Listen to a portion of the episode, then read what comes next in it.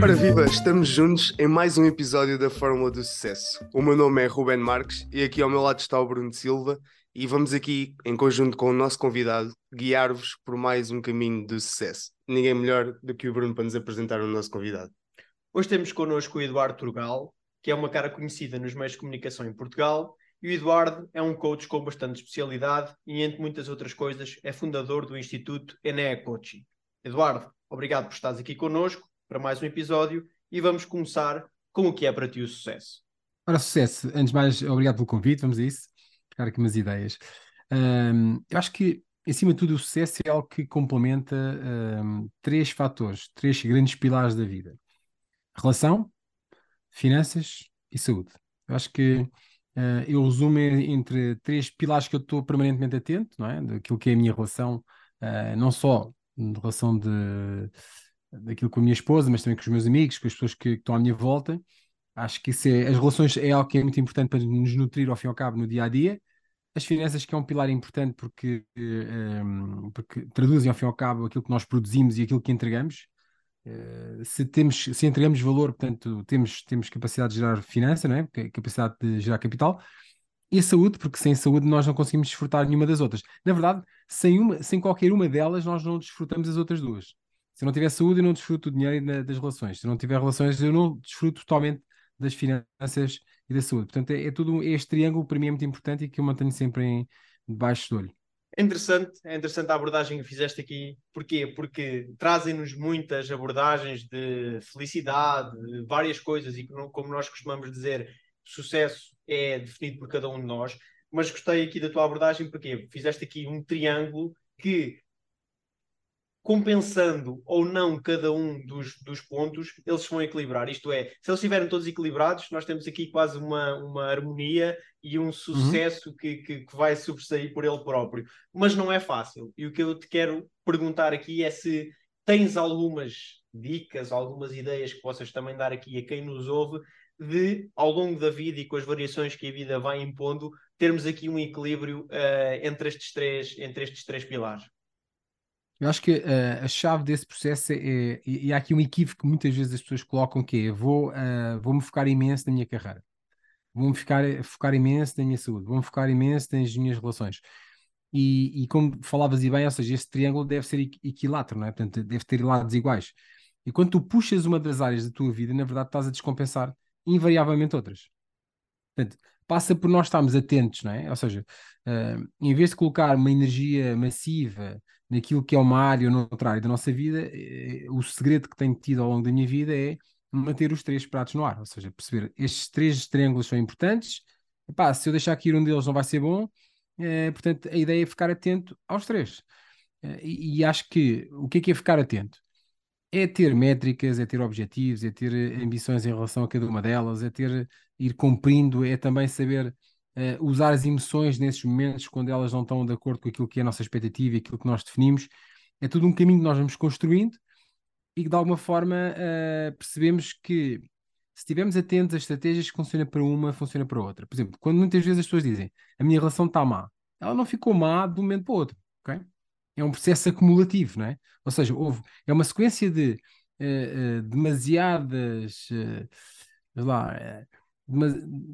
desleixo ao longo do tempo que gera uma má relação. É igual ao dinheiro.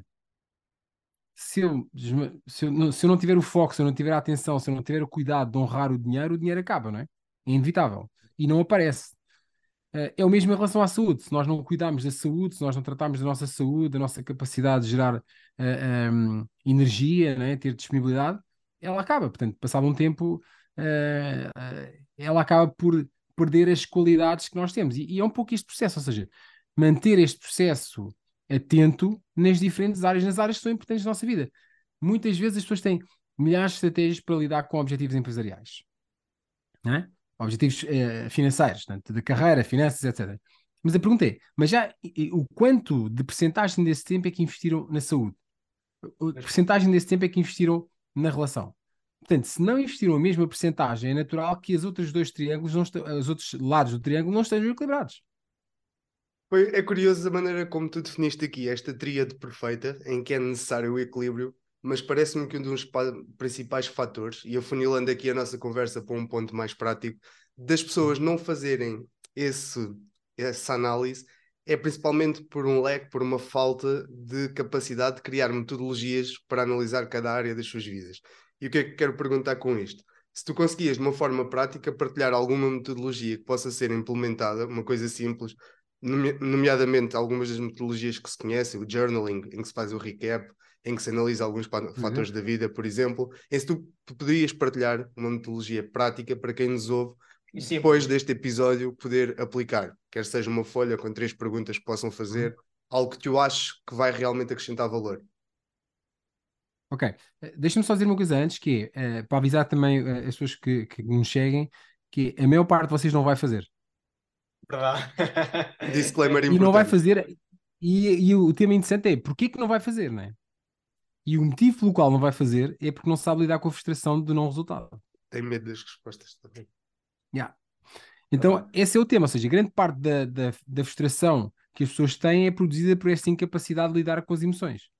Se eu for capaz de lidar com as emoções, boas ou más, que derivem de um determinado resultado, eu estou disponível para colocar essas ações em prática.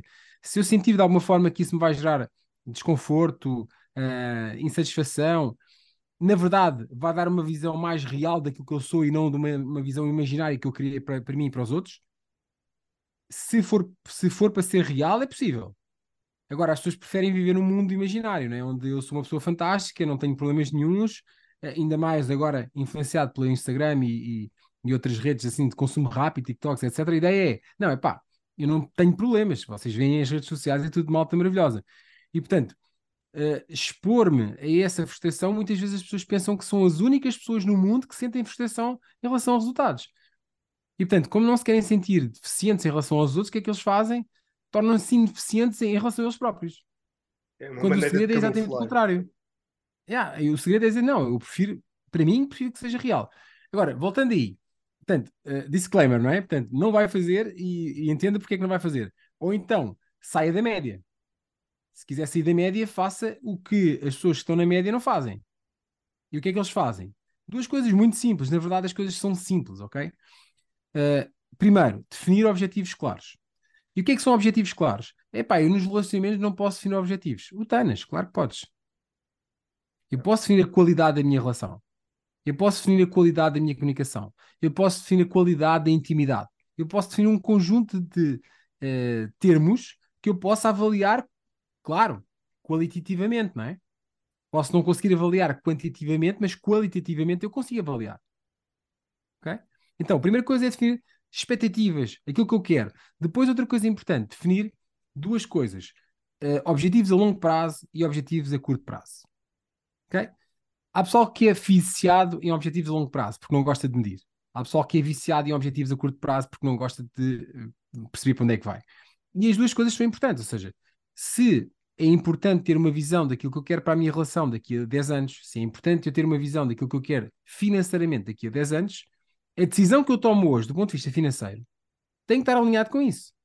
Ou seja, não, daqui a 10 anos eu quero ter uma carteira de capital que possa valer 100.000 euros. Mas, entretanto, fui gastar 1.000 euros numa coisa estúpida. Então, o que aconteceu? Eu descurei o objetivo a médio prazo. E esta é a inteligência que nós não temos no dia-a-dia.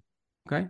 E, portanto, uma vez mais, nestas 3 áreas é definir objetivos claros a médio prazo, ou médio e longo prazo, e definir objetivos a curto prazo. O que é que são objetivos a curto prazo? Mensal, quinzenal, ok? Ou seja, por exemplo, eu tenho dentro da minha relação uma coisa que se chama o livro da relação, o livro das finanças, o livro da saúde, ok? E o livro da relação é uma coisa que nós temos entre eu e a Joana, e a gente coloca o livro à frente do outro quando a gente sabe que tem coisas para partilhar. Para além disso, temos aquilo que são os momentos, aniversário de casamento, aniversário dos filhos, etc., onde nós temos quase que obrigatoriamente, entre aspas, né? De ir lá escrever algo.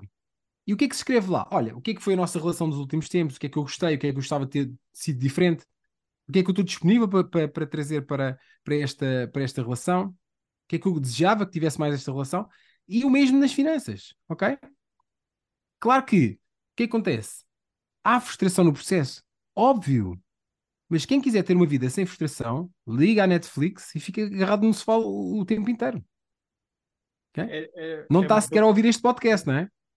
Não, é bastante interessante, e aqui queria-te perguntar outra coisa, que é, acho que isto, e quem nos ouve, ouçam aqui as palavras de Eduardo, que são totalmente adequadas e que podem fazer-vos aqui a diferença. E não só isso, tomem alguma atitude, porque há aqui várias metodologias práticas que o Eduardo partilhou. Eu tinha pedido uma, mas ele partilhou aqui várias que rapidamente se tira apontamentos de como implementá-las no dia a dia. Mas o que eu queria ainda comentar sobre isso é, e quem o faz, e nós ouvimos às vezes pessoas que também falam connosco e que ouvem, que é a perda do momentum. O que é isto? As pessoas ouvem este podcast, ouviram as palavras-chave do Eduardo, vão implementar e daqui a um mês param e destroem tudo aquilo que estavam a começar. Eu acho que aqui também, e questionando-te isto, porque de certeza que tens aqui um ponto valuable a acrescentar, que é como é que as pessoas fazem para não perder o momentum. E o que é que eu quero dizer com isto? Que é, já passámos por isto, tanto eu como o Rubén e tu quase de certeza, implementas, a coisa está a funcionar, começas a ver micro-resultados.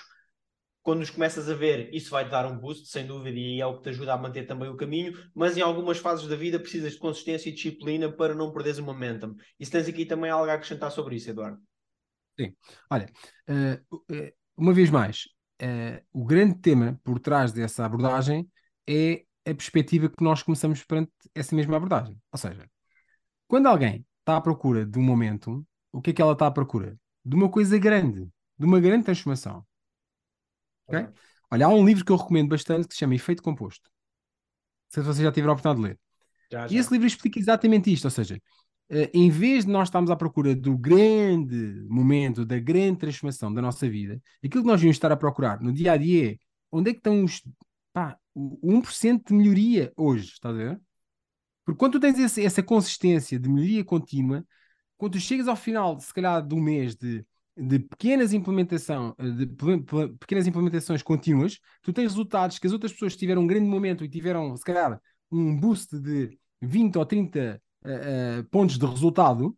A pessoa que implementou um por cada dia chega ao final do mês e tem mais. Ou seja, é muito mais sobre implementar estratégias consistentes do que fazer uma cena tipo que faça a grande diferença. Estão a ver? E, portanto, passa muito por aceitar os pequenos, vamos lá, milímetros de progressão e valorizar esses pequenos milímetros de progressão, em vez de estar preocupado que a gente mostre 20 ou 30 centímetros de conquista.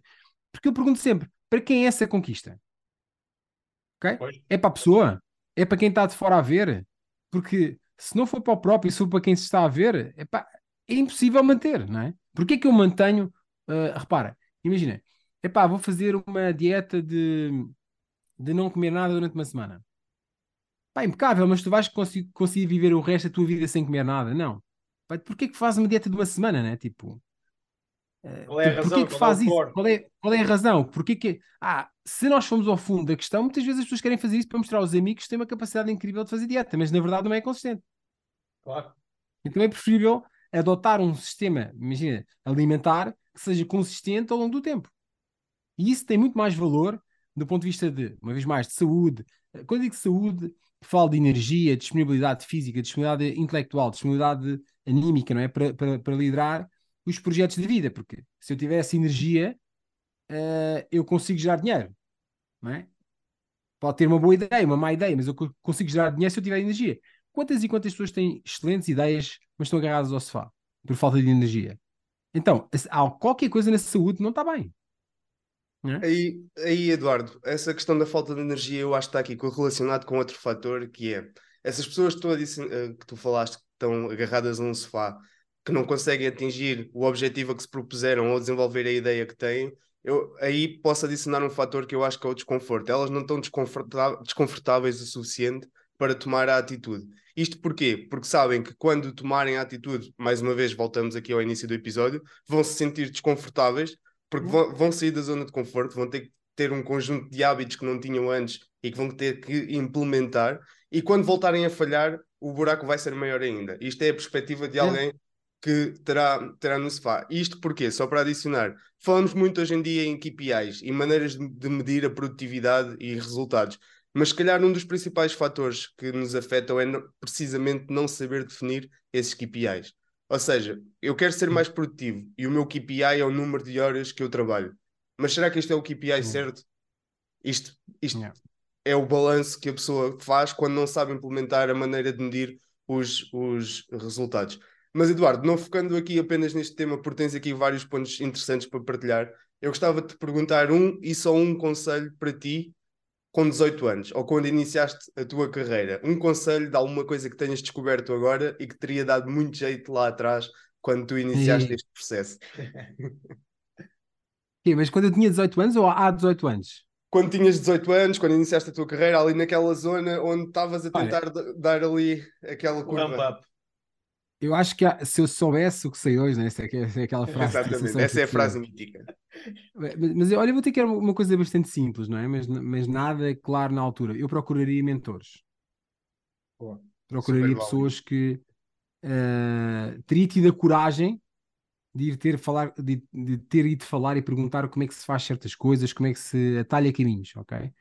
Eu acho que os mentores têm essa capacidade de atalhar caminhos, de mostrar caminhos que foram feitos e que, não sendo o caminho da pessoa, não é? Mas dar-nos uma visão e uma abertura que é importante. E em última instância, se isso não for possível por questões de capacidade financeira ou quer que seja, pelo menos que tenha a capacidade de se reunir pessoas de valor. De pessoas de valor. O que é que são pessoas de valor? Pessoas que nos contradizem, pessoas que nos colocam em causa, pessoas que nos fazem sair da zona de conforto de uma forma regular, com respeito e admiração. Isso seria algo que eu teria procurado. Tive a felicidade de ter algumas pessoas à minha volta, no meu ciclo de amigos, que fomos crescendo na vida com diferentes perspectivas e complementares. Agora, teria tido a coragem de romper esse paradigma. Não sei se na altura era assim tão óbvio, mas não se chamariam mentores, mas chamariam pessoas que já tinham feito o percurso e atalharia caminho, basicamente. Que já teriam cometido os erros que tu não querias cometer e conseguiste ter ali E muitas vezes conseguiram superar um problema que eu não acharia que era problema, por exemplo.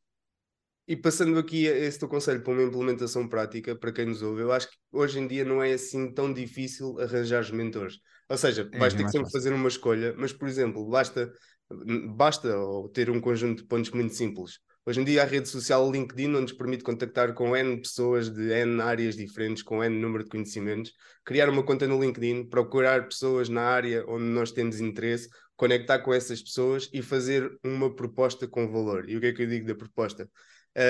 Mostrar à pessoa que estão dispostos a aprender com ela. E é isso que nós também fazemos aqui no podcast e raramente recusam essa interação. Ou seja, as pessoas que já atingiram os objetivos a que nós nos estamos a propor vão apresentar sempre uma abertura que nos permitirá ter ali um contacto mais direto. Sim, e acima de tudo outra coisa que é, as pessoas quando as abordam, e aqui até falamos por experiência própria, normalmente estão dispostas. Porquê? Porque também gostam de partilhar e normalmente quando são pessoas até com mais idade, a pessoas mais jovens, e deixamos isto aqui como uma força também para quem nos ouve, as pessoas estão abertas. Façam é uma coisa, sejam sinceros na abordagem, indiquem logo o que é que pretendem, porque eu acho que isso é meio caminho andado também para o receptor vos ouvir de outra forma. Ou seja, olha, eu sou a pessoa tal, procuro isto assim, gostaria de ter uma conversa ou beber um café, e isso é bastante interessante, e não só para quem está a começar também. Nós, por exemplo, tivemos aqui um caso engraçado esta semana. Nós gravámos com a Wanda de Jesus da iCapital. A Wanda, entretanto, queria...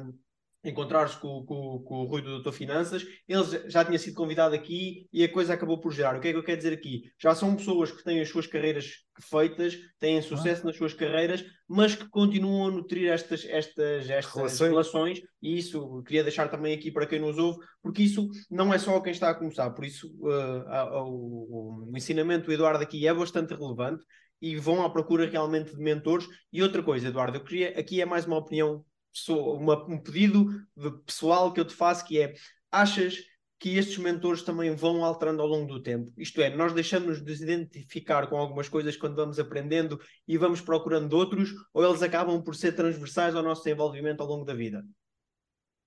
Acho que assim, obviamente que os mentores que eu acharia importantes daqui há 2 anos atrás são diferentes daqueles que são hoje. No entanto, eu tenho um princípio básico muito importante, que é: aquela pessoa que me ajudou, mesmo na coisa mais básica, que me mentorou em algum momento, para mim é uma pessoa de extremo valor. Independentemente de ter seguido um caminho mais fácil ou ter seguido um caminho que não me identifico, independentemente disso, eu acho que essa pessoa teve se acrescentou valor, para mim tem um lugar, não é, reservado naquilo que são as pessoas que influenciaram a minha vida. Portanto, e nesse aspecto eu sou extremamente grato a todas as pessoas que passaram, independentemente de alguns deles permanecerem durante mais tempo, porque muitas vezes não tem a ver com ser adequado ou não. Ou seja, até que ponto eles seguiram uma linha com a qual eu me encaixo, entendes? E portanto, ao longo do tempo, se calhar, epá, essa linha tem desvios e nós aceitamos que todos estão certos, não é? Mas de alguma forma acho que é importante manter essa abertura para descobrir outros caminhos, mas manter um lugar que eu acho que é importante para todos aqueles que nos passaram.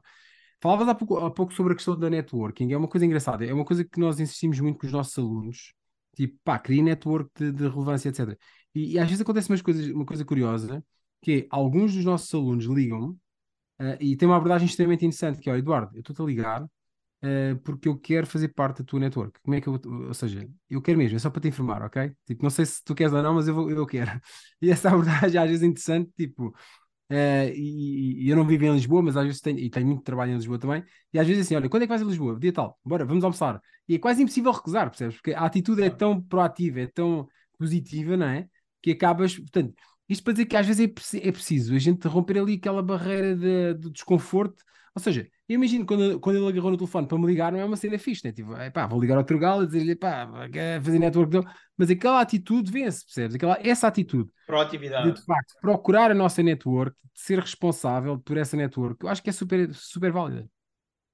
Não, é muito bom essa parte aqui. E não só, e há outra coisa que é, as pessoas depois também se vão não perdendo o foco no que tu disseste, é não esquecer quem nos foi ajudando. Eu acho que aqui, para quem nos ouve, isso é totalmente um ensinamento brutal, porque não se esqueçam realmente, porque as pessoas ajudaram-nos numa vossa fase e sem dúvida que muitas vezes vocês voltam a ajudar a pessoa, quando eu digo ajudar, ensinar, partilhar e até trocarem ideias, que é, olha, eu não segui totalmente daquilo que tu me disseste, fui um bocadinho mais para o outro lado e com essas conclusões acabam por haver aqui discussões. Eu voltava um bocadinho atrás só para completar aqui com mais um livro do teu Compound Effect, do teu Efeito Composto, que é o Atomic Habits, do James Clear, que também fala disso do 1% de cada vez. E esse 1% de cada vez faz-vos, e não voltando muito atrás, mas só tocando nesse ponto, faz-vos ter aquela consistência que também vão ganhando gosto por ela.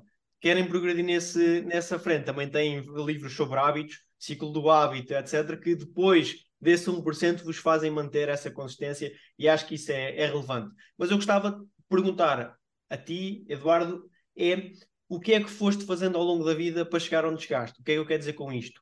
Se é leituras, se vais estudando, se especificas numa coisa, ou seja, que é algo mais prático, não tão abrangente e aquela resposta que nós costumamos dar, mas o Eduardo que é hoje, com as valências que tem hoje, com esta capacidade de discurso que tu tens e de também motivar aqui as pessoas, acho que tem muito trabalho fora. Deu muito trabalho esta sorte e também partilhares aqui um pouco a tua jornada, claro, com o que quiseres e como quiseres. Olha, é assim, eu acho que a minha primeira grande escola foi o desporto. Okay? Eu pratiquei desporto desde 7, 8 anos, joguei futebol, joguei basquete, portanto, foram atividades onde aprendi muito em termos do trabalho de equipa, aprendi muito dentro do balneário.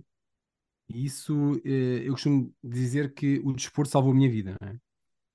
Porque um outro grande mestre que eu tive na vida foi perder os meus pais, e aí o desporto foi aquilo que me conseguiu ter a mentalidade certa, entrar no mercado de trabalho e saber como é que se fala com pessoas, estar numa empresa e perceber, eu não quero ser aquele treinador chato de segunda-feira, quero ser aquele treinador entusiasmante da segunda-feira da palestra do Mister.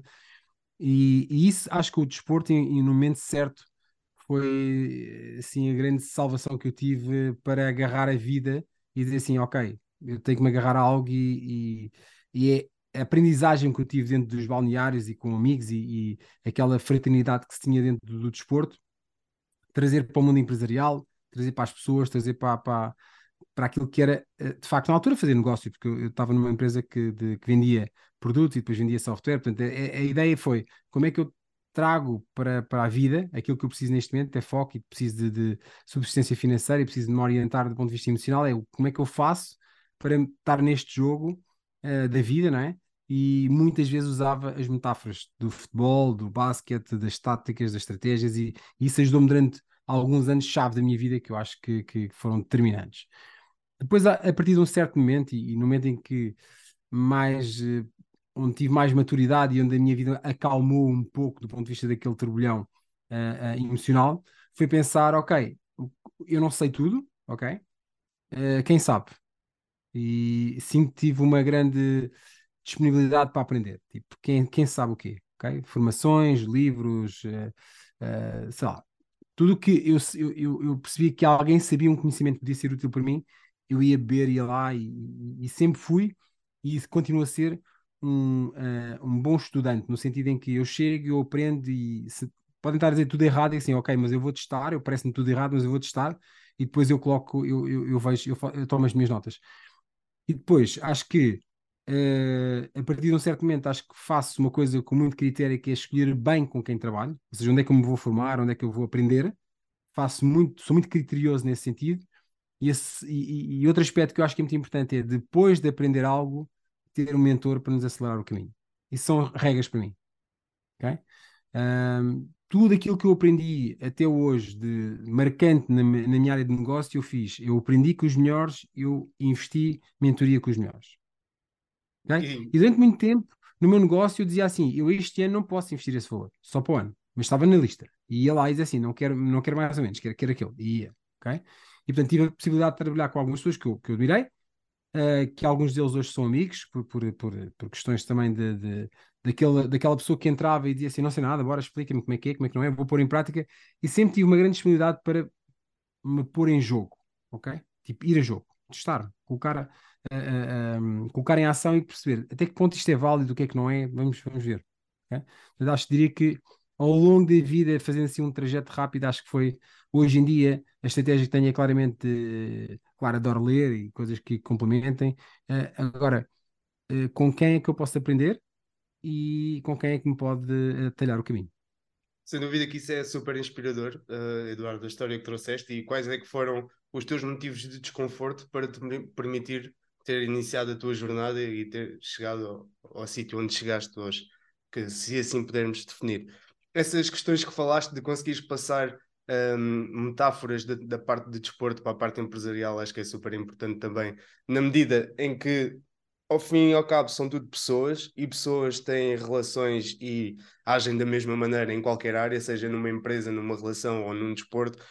Os fatores que os motivam serão sempre diferentes, mas o objetivo será sempre comum. Eduardo, muito obrigado por teres partilhado essa tua jornada. Outra parte que foi super importante e fica marcada aqui no episódio é a tua dedicação e abertura para aprender. E tu disseste uma coisa muito importante, que é: eu posso não investir este ano, mas não perdeste o foco nesse investimento. Ou seja, aquele desconforto que gerou não teres os recursos necessários para investir naquele momento, não te tiraram o objetivo do longo prazo, como iniciámos o episódio, da importância de planear o curto prazo e o longo prazo. Falaste nos livros e que és uma pessoa que continua a gostar de ler e continuas a cultivar essa leitura. E eu queria te perguntar aqui só mais uma ou duas recomendações de livros, além daquela que já falaste do Juro Composto. Se tinhas aqui algum livro que te marcou mais, algum livro que tu possas passar. Acho que eu sofro daquela coisa que eu leio tanta coisa que às tantas eu tenho que... Posso passar por mentiroso, que eu tenho que olhar para os livros que tenho para ver e... Isso é normal. Opa, é assim, eu acho que... Sei lá, eu posso te trazer desde aquilo que... Olha, por exemplo, estava aqui a ver Segredos da Mente Milionária, aquele livro que... Okay. Pensa assim, que livros é que eu passaria aos meus filhos? Olha, claramente Segredos da Mente Milionária, Pai Rico, Pai Pobre, são livros que vou passar, e alguns já passaram, pelos meus filhos, numa ótica de perceber ao fim e ao cabo o que é a relação com o dinheiro, etc. Sei lá, Antifrágil, acho que é um livro que é obrigatório, na perspectiva de percebermos a nossa resiliência, a nossa forma de estar perante a vida. Sei, estou aqui a ver, a olhar para a biblioteca, tanta coisa. Só para vos dar assim uma perspectiva da amplitude de leitura, eu vou desde um curso em milagres até como aplicar investimentos financeiros. Portanto, eu acho que é isso também que faz... Teres abrangência no conhecimento. Eu acho que é importante tu estás a referir isto aqui, porque não é só focar em si. Vamos voltar, e eu gosto de fazer estas coisas, que é, voltemos ao início do episódio, tu tocaste aqui naqueles 3 pilares, família, saúde e finanças, relações, chamei de família, relações. mais uma vez, é um triângulo novamente, que é, quanto mais vocês aprenderem nas diferentes vertentes, e peço desculpa pela expressão, não vão ficando coxos numa delas. Eu acho que é esses inputs também abrangentes que te trazem esse background e esta capacidade de comunicação. Eu estou a tocar neste ponto outra vez, de comunicação, porque é interessante e nota-se nos diferentes convidados que vamos tendo, e as pessoas também vão comentando isso, que é uma boa capacidade de comunicação é meio caminho andado para as pessoas atingirem os seus objetivos. Porquê? Porque é muito mais fácil as coisas serem interpretadas. Às vezes nós queremos dizer uma coisa, mas a comunicação é passar a mensagem. Isso é uma das coisas que eu acho que é bastante relevante aqui. E eu agora colocava-te aqui uma questão, Eduardo, que é o que é, e peço desculpa na expressão se não a disser corretamente, o Eneacoaching. O que é que isto muda do coaching normal que nós vamos ouvindo? E acho que aqui também podes, com isso, dar aqui alguns inputs interessantes. E o teu papel também. Olha, assim, eu sempre fui, eu faço coaching há 18 anos, e sempre fui muito insatisfeito com aquilo que conseguia produzir nos meus resultados. Ou seja, sempre fui um buscador, vamos lá, incessante sobre como é que eu posso melhorar, como é que eu posso pôr as coisas de uma forma mais prática, mais simples, mais impactantes, e isso tem sido, sei lá, nos últimos 18 anos tem sido uma busca permanente. E há cerca de 10 anos atrás eu criei então esse conceito, juntava o coaching com o Enneagrama. O Enneagrama são 9 perfis de personalidade diferente, e portanto a primeira coisa que nós começámos a fazer há 10 anos atrás era, claramente à frente do nosso tempo, era fazer coaching consoante o perfil de personalidade, porque assim, fazer coaching a um perfeccionista é diferente de fazer coaching a um entusiasta, a um romântico, e daí surgiu o conceito de começarmos a fazer coaching de facto orientado, e fizemos, há 10 anos atrás implementámos essa inovação em termos de mercado. Hoje em dia estamos numa nova era, lançámos este ano novos conceitos totalmente inovadores também, criámos um novo conceito que se chama Mindboard Mapping, onde a gente faz projeção da mente do cliente através de tridimensional. Portanto, estamos permanentemente à procura, e eu sou muito exigente comigo mesmo, no sentido de o que é que há, e sinto que estamos novamente 10 anos à frente do mercado, mas eu gosto de estar à frente do mercado e pagar o preço de educar o mercado. Se não lembro que há 10 anos explicar o que era Eneacoaching era um desafio, hoje em dia já não é, as pessoas já percebem, já conhecem o conceito do Enneagrama. O próprio conceito do Enneagrama foi trazido por mim para Portugal de uma perspectiva muito mais aplicável, mais prática, porque era muito teórica, era muito espiritual, e eu trabalhava no mercado empresarial, inclusive, portanto, foi trazer para a terra uma coisa que eu acho que foi de extrema importância. Hoje estamos no Mindboard Mapping e estamos com outros tipos de estratégias, porque de facto eu vejo em todas as áreas, acho que cada área que nós trabalhamos, nós temos também uma exigência social de melhorar o local por onde passamos. E eu levo isso como missão de vida, ou seja, para mim, às vezes falo com colegas assim, mas já não estavas bem com o Eneacoaching, já não era suficiente, agora foste fazer Mindboard Mapping, lá vou eu ter que ter formação contigo, mas isso é uma cena. Eu digo, pá, a questão não é estar confortável, eu acho que há uma obrigação social também, que é, se tu estudas sobre isto, se tu envolves, eu podia agarrar nesse processo e fazer os meus clientes e não ensinar a ninguém, não é? O que nós investimos na nossa academia, nos coaches que passam para nós, eles fazem 100% do que eu faço, ok? Eles são ensinados com tudo aquilo que eu faço. Porque para mim isso é importante, tipo, opá, tu também tens essa responsabilidade em cada setor que nós estamos. Imagina, se tu estás numa área de engenharia, tu deves ter a preocupação de melhorar a forma como desenvolves um determinado produto. Eu acho que é uma exigência social, não deve estar só associado à contribuição financeira, porque isso normalmente é uma consequência, claro. Mas em todas as áreas onde nós estamos, acho que temos de facto essa obrigatoriedade, acho que é uma obrigação, acho que é um compromisso com a sociedade de deixarmos a área onde passamos e que, atenção, há 18 anos que essa área me dá de comer a mim e à minha família, portanto, eu tenho uma grande gratidão para ela. Portanto, a minha forma de retribuir também é investir e continuar a crescer e fazer com que essas áreas sejam cada vez mais valorizadas e tenham um desenvolvimento. Se eu puder ter essa contribuição, eu farei sempre. É engraçado, tu falaste que foste muito à frente no mercado no tempo, ou seja, iniciaste há 10 anos atrás, e enquanto falavas eu lembrei-me de uma forma de determinar ou de definir aquilo que tu fazias, que é, tu já na altura fazias coaching data-driven, ou seja, tu recolhias os dados do teu cliente, e hoje em dia que se fala tanto em estatística, em data e em AI, tu já fazias algo mais aplicado ou mais personalizado ao perfil de pessoa que estava a trabalhar contigo. E agora, 10 anos depois, ou 12 anos depois, é que vêm esses temas à baila, e sem dúvida que aquilo que estás a fazer agora e que partilhaste, que eu não conheço, mas vou ter todo o gosto em pesquisar quando terminarmos o episódio, vai ser mais uma temática que nos vai levar a mais um step no caminho do sucesso. Como é que as pessoas podem, ou há alguma maneira das pessoas poderem ter esse contacto contigo? Como é que te podem chegar até ti e integrar esses programas de coaching? Redes sociais, as tuas plataformas? Onde é que está? Assim, as redes sociais, nós temos 2 canais dentro do Instagram, que é aquilo que hoje em dia está mais vulgarizado. Temos o Eduardo Torgal, não é? Portanto, aí tem toda a parte sobre relacionamentos, Enneagrama, etc. E depois tem o Instituto Eduardo Torgal, que é onde tem, de facto, toda a parte de profissional. E o mesmo acontece nos sites, o eduardotorgal.com ou o Instituto eduardotorgal.com. Tem os 2 caminhos, vamos lá, em termos de... Tudo o que falamos do Instituto é para quem quer ser profissional, quer aplicar, quer desenvolver. Tudo o que nós falamos a nível do Eduardo Torgal é parte de relacionamentos amorosos, a parte de Enneagrama, etc. Ok.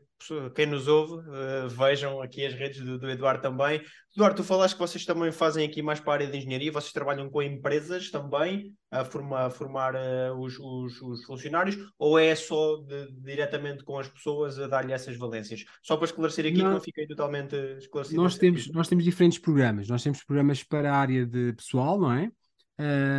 Felizmente também temos uma rede de coaches bastante vasta, formada por nossas metodologias, portanto conseguimos passar muito desse trabalho para a rede, e depois temos o trabalho de intervenção nas organizações, ok?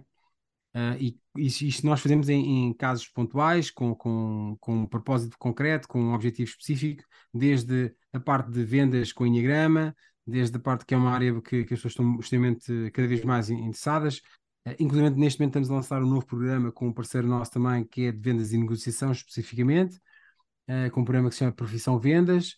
Portanto, essa é uma intervenção direta nas organizações e onde implementamos a parte de Enneagrama, a parte de liderança, a parte de temas também muitas vezes ligadas a soft skills.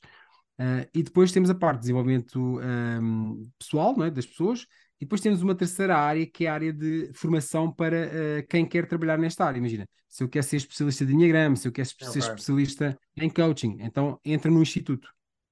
Sim, vocês ficam transversais ao ponto de tanto formam alguém a utilizar as ferramentas, como formam mais pessoas que podem fazer mais pessoas a utilizar as ferramentas e acabam por fazer uma coisa que tu disseste aqui que é bastante interessante, que é também o vosso contributo para a parte mais da sociedade, que é deixar melhor aquilo que vocês encontram e as áreas onde vocês trabalham também. Eu acho que isso é bastante interessante. E a mim o ponto que cativou na conversa, nesta parte mais prática ou mais aplicada, foi tu teres referido, isso que o Rubén também já tocou, de...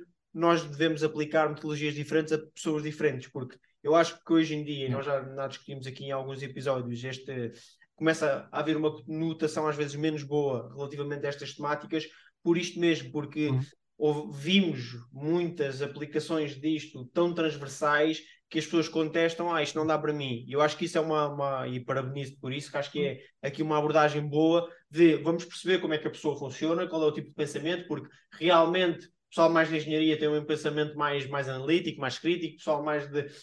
Isto vai variando, e isso eu acho que é bastante interessante.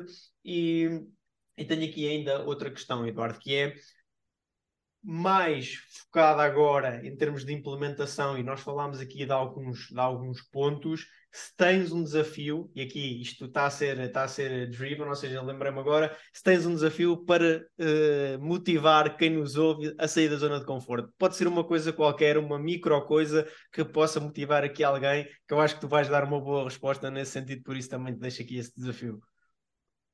Olha, é assim, eu acho que a primeira coisa que deve fazer é mapear quais são as áreas onde se sente desconforto. A maior parte das pessoas não tem essa noção, ok? Portanto, mapear essas áreas, perceber qual é a área que tem mais desconforto e definir uma ação por dia nessa área. Eu garanto que ao final de 20 dias tem resultados extraordinários. Okay? Então, imagina, a pessoa está fora de uma relação e diz assim, epá, tenho muito desconforto em falar com pessoas novas. Então, durante 21 dias, 30 dias, assim, vou todos os dias ter o compromisso de falar com uma pessoa nova, nem que seja no metro, tá? Nem que seja uma coisa completamente inesperada. Se é do ponto de vista financeiro, é todos os dias vou ver um pequeno vídeo sobre literacia financeira, sobre investimentos, seja o que for, sobre poupança, o que for importante para a pessoa naquele momento. Se a minha necessidade é sobre saúde, pá, todos os dias eu vou aprender algo sobre saúde, ok? Então, é uma pequena coisa para a pessoa implementar, mas tendo noção quais são as áreas de desconforto, porque acho que aí é, o ponto de interesse. Olha, eu vou partilhar com vocês uma coisa que está acontecendo na altura que nós estamos a gravar este episódio. Há uns meses atrás, eu falava com uma pessoa, uma vez mais um mentor, e dizia assim, olha, eu quero melhorar a minha comunicação em palco. Eu disse, opá, ok, e és tu que me vais formar. Eu, ok, pá, tá, mas queres entrar no curso meu? Eu, não, eu quero que tu faças esse trabalho comigo. E isto foi em fevereiro, março. Eu posso dizer que nos próximos dias, estamos aqui a gravar, eu vou fazer a minha primeira peça de teatro. Oh. Não me imagino em maior zona de desconforto. Vocês não conseguem imaginar o nível de desconforto que é estar com texto de monólogo de 1h30. Mas o que eu... exato. Mas isso foi sugestão do teu mentor? Ou foste tu que te propuseste... Não, ele disse assim, o que é que para ti era extremamente desconfortável? Eu disse assim, desconfortável verdadeiramente, pôr-me num palco a falar sozinho. Eu assim, ok, e tu aceitarias fazer isso? E assim, epá, o que é que eu preciso para fazer isso? Eu disse, e se eu te disser o que é preciso, tu fazes? Assim, eu faço. Ora, aí. Okay? Bem, fazer acontecer. Portanto, neste momento, se vocês procurarem por Amor Simplex, já dão bilhetes à venda. E portanto, isto tem muito a ver com da forma como tu estás, também te pões a jeito, não é? Porque quando eu falo sobre esta questão de uma atitude fora da tua zona de conforto, e muitas vezes quando há dias falámos, porquê é que tu decidiste aceitar esta maluqueira? Okay? Eu disse, porque eu quero ser exemplo para os meus alunos. Pois. Quando eles dizem que estão à rasca para fazer uma live, eu digo assim, pô, meu, vão para a frente, meu. Isso é fácil para ti. Então, bora, vamos colocar numa situação que não é fácil para mim. Claro. E assim okay? Desenvolves. Yeah. Yeah. E neste momento tenho um teatro marcado para ir fazer um espetáculo assim. Nem faço ideia. Felizmente tenho uma produtora para tratar disso, mas a ideia é todos os meus alunos olharam para aquilo tipo, pá, fogo, respect, este gajo é mesmo, é para sair fora da zona de conforto. E isso, não fala só, ele faz. Yeah, e digo-lhes muitas vezes, vocês vão ver sempre à frente do touro, ok? Não porque quero mostrar mais, é porque eu quero ser exemplo, só isso. Okay? Por acaso é um espetáculo que nós vamos pesquisar e se tivermos a oportunidade gostávamos de estar presentes, porque agora sabemos o que é que esse espetáculo vai significar, ou seja, não é um espetáculo só, exato. Acaba por ser uma prova para ti e foi partilhada aqui na Fórmula do Sucesso, e é super importante e gostaríamos muito de estarmos presentes. Que faremos por isso, acho que sim. E acho que é dar-te aqui os parabéns por te colocares nessa zona de desconforto. E agora, colocando-te numa nova zona de desconforto, que eu não sei se tu trazes, e quase nenhum convidado traz, é aquela tricky question, que é, trouxeste alguma fórmula ou uma equação do sucesso, algo que possa ser uma expressão matemática plausível que nós podemos criar aqui, que seja a tua definição de sucesso ao longo da vida. É claro, eu faço sempre um recap no final do episódio, mas eu consigo fazer um recap do que falámos neste episódio, não consigo saber tudo o que estava para trás. Então gostava de lançar-te aqui este desafio de criarmos uma equação, termos básicos, 3 termos a somar, okay. Alguma coisa assim. Ok, então bora lá, vamos pensar sobre isso. Então, sucesso há de ser igual a alguma coisa, não é? Exatamente, então, sucesso é igual. O que é que nós temos de colocar na equação? Ok, temos que colocar visão, okay. Temos que colocar empenho e temos que colocar ação. Visão, mais empenho, mais ação. Parecem 3 fatores que falámos. Agora, também. Eu acho que nós não somamos, nós multiplicamos. Quando tu tens okay. Uma boa visão, tu consegues multiplicar por um valor que é ter a intenção e ter a ação. Acho que isso acaba por ser multiplicativa, acho que não soma, multiplica. Eu gostei. Eu também gostei e eu só adicionaria aí um fator que era um exponencial de desconforto. E isto porquê? Porque falámos ao longo deste episódio. Quanto maior for o desconforto, então olha, vamos fazer uma coisa, que é essa multiplicação é dividir okay. Pela incapacidade que tens de entrar em desconforto. Portanto, se a incapacidade for muito grande, O sucesso baixa radicalmente. Aqui, fizemos aqui uma derivada, parece-me bem. Muito parece baixa. Bem. Parece-me bem, acho que acabamos em grande. Muito bom, excelente, Eduardo, a sério. Obrigado por este episódio. Foi realmente fantástico. Tocámos aqui em tudo o que é a fórmula do sucesso de uma maneira plausível, prática. E quem nos ouve nos últimos 40 ou 50 minutos, consegue sair daqui com uma lista de apontamentos que pode aplicar já hoje para melhorar o estado e a condição onde estão. Obrigado, Eduardo. Obrigado também a todas as pessoas que nos estão aqui a ouvir neste episódio da Fórmula do Sucesso. Já sabem que nos podem encontrar, tanto a nós como ao Eduardo, no LinkedIn, a Fórmula do Sucesso Podcast, no Instagram, Fórmula do Sucesso também, e agradecer também aqui ao Bruno por mais um episódio da Fórmula do Sucesso. Obrigado. Muito obrigado pelo vosso trabalho, foi muito interessante e agradável passar aqui rapidamente estes minutos com vocês. Vou seguir atentamente o vosso trabalho, também não conhecia, para ser franco, mas fiquei muito curioso. Obrigado, Eduardo. Obrigado.